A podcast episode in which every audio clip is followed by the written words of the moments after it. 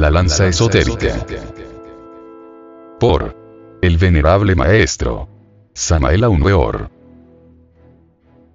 La lanza esotérica crística del Santo Grial y la pagana asta de los pactos mágicos, ostentada por Wotan, es una misma pica bendita tenida por sagrada en todos los pueblos desde la más remota antigüedad sea en verdad, por tener un carácter fálico y simbólico del poder sexual viril, sea por tratarse de la arcaica arma de combate que en el amanecer de la vida pudo imaginar el hombre, es lo cierto que el asta romana era, como es sabido, algo así como la balanza de la justicia, presidiendo a todas las transacciones jurídicas del primitivo derecho quiritario o de la lanza, quiries, y muy especialmente a las nupcias, entre los que gozaban del derecho de ciudadanía, por cierto muy preciado.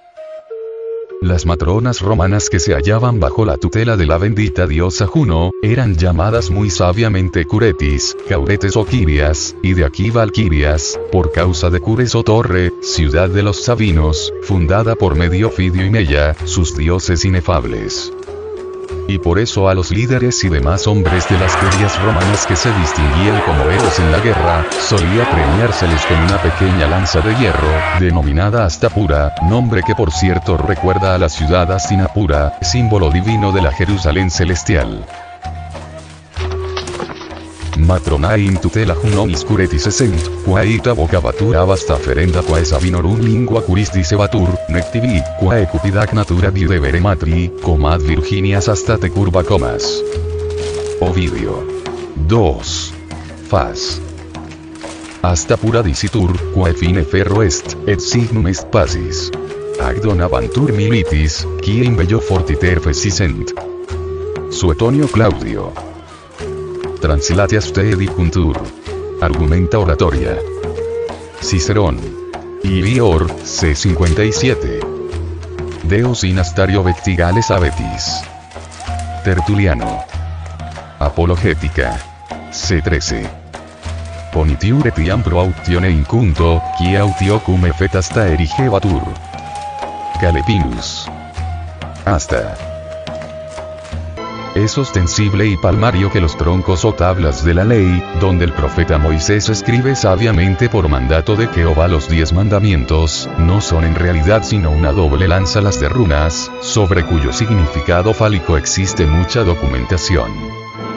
No está de más enfatizar la idea trascendental de que existen dos mandamientos más en el esoterismo mosaico quiero referirme a los mandamientos 11 y 12, íntimamente relacionados con los arcanos 11 y 12 de la Cábala.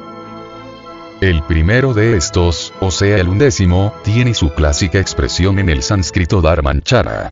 Haz tu deber. Recuerda hermano lector que tú tienes el deber de buscar el camino angosto, estrecho y difícil que conduce a la luz. El arcano 11 del tarot ilumina este deber.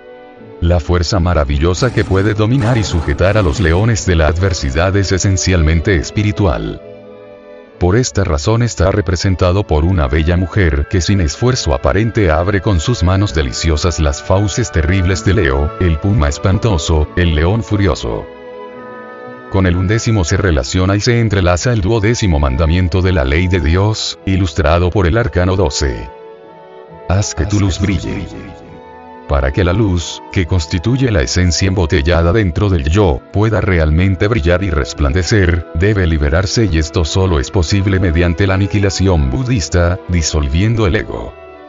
Necesitamos morir de instante en instante, de momento en momento, solo con la muerte del ego adviene lo nuevo. Así como la vida representa un proceso de gradual y siempre más completa exteriorización, o extraversión, igualmente la muerte del yo es un proceso de interiorización graduativa, en el que la conciencia individual, la esencia, se despoja lentamente de sus inútiles vestimentas, al igual que Ishtar en su simbólico descenso, hasta quedar enteramente desnuda en sí misma ante la gran realidad de la vida libre en su movimiento. La lanza, el sexo, el falo, juega también gran papel en numerosas leyendas orientales como instrumento maravilloso de salvación y liberación, que blandido sabiamente por el alma anhelante, le permite reducir a polvareda cósmica todas esas entidades cavernarias que en su conjunto pecaminoso constituyen el mí mismo. En la tierra sagrada de los Vedas, Shiva el tercer logos, la energía sexual, ha sido analizado profundamente en sus aspectos creativos y destructivos. Es palmario, claro y visible, que los aspectos subjetivos, sexuales, cristalizan fatalmente en esas múltiples entidades cuya suma total constituye eso que los egipcios llamaran Set, el ego. Es manifiesto el poder generativo normal de nuestras glándulas endocrinas sexuales.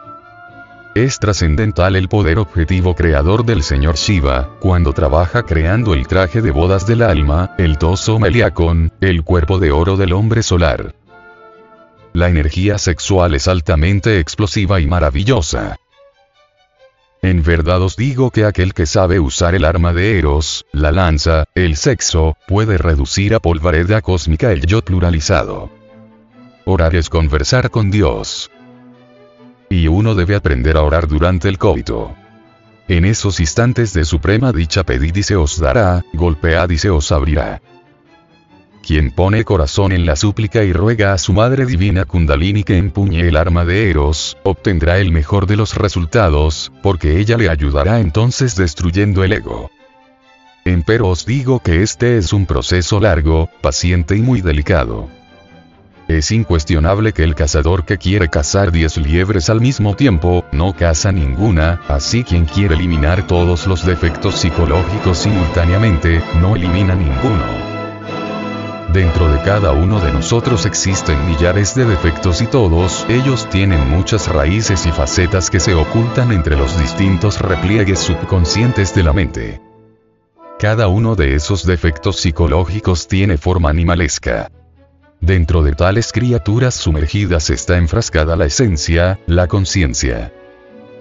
Condición previa a toda eliminación es comprensión íntegra del defecto que se quiere eliminar. Suplicad si estáis seguro de haber comprendido y retiraos del coito sin eyacular el semen. Haciendo síntesis trascendental sobre muy largos duros trabajos, dijéramos. Primero hay que liberar la esencia para que la luz brille en nosotros. Después fusionarla con Atman el ser, para liberarnos de la mente. Más tarde entregársela al anciano de los días el Padre que está en secreto, la monada, para convertirnos en maestros resurrectos, perfectos. Y por último absorberla definitivamente en Iswara, el Logos, primera emanación del Supremo para Brahman, el gran océano del Espíritu Universal de vida. Concluiremos ahora este capítulo con el siguiente relato.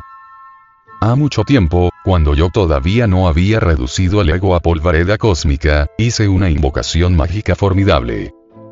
Llamé a cierto gran maestro diciendo, ven, ven, ven, ven, ven, ven, profeta de Ra, Hor, Q, venid hacia mí. Quiere cumplirla. Quiere cumplirla. Quiere cumplirla. Aún, aún, aún entonando esta última palabra como es debido, abriendo la boca con la, redondeándola con la U, y encerrándola con la M. No está de más aclarar que el ambiente estaba saturado de infinita armonía, cargado de Od. El resultado de la invocación no se hizo esperar y el gran profeta vino hacia mí. El Kabir asumió una figura simbólica formidable que pude ver, oír, tocar y palpar en toda la presencia de mi ser cósmico. El venerable parecía dividido en dos mitades. Desde la cintura hacia arriba resplandecía gloriosamente.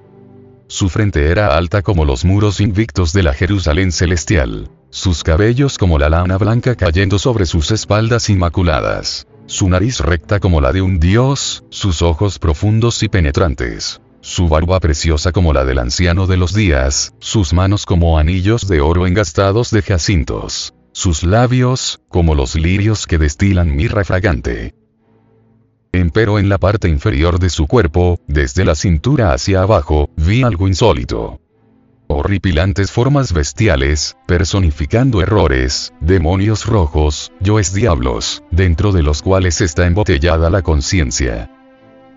Os he llamado para pedirle la iluminación. Tal fue mi súplica. Es obvio que en su forma de presentación estaba la respuesta. El anciano puso su diestra sobre mi cabeza y me dijo, Llámame cada vez que me necesites y yo te daré la iluminación. Luego me bendijo y se marchó. Con infinita alegría lo comprendí todo.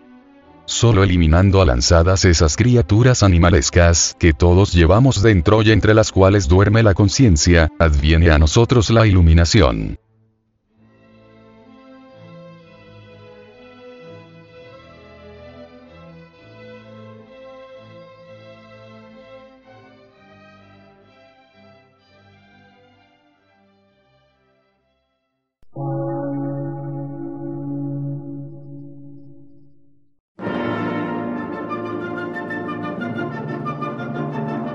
Emisora, gnóstica, transmundial. Por una nueva civilización y una nueva cultura, sobre la faz de la Tierra.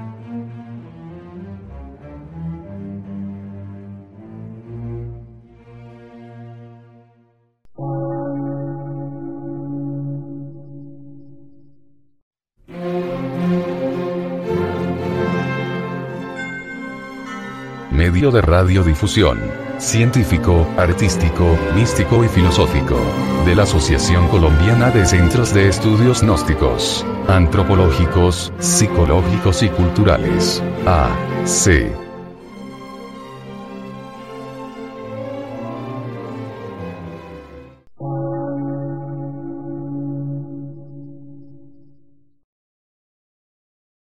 Lectura en movimiento. Difusión sin fronteras.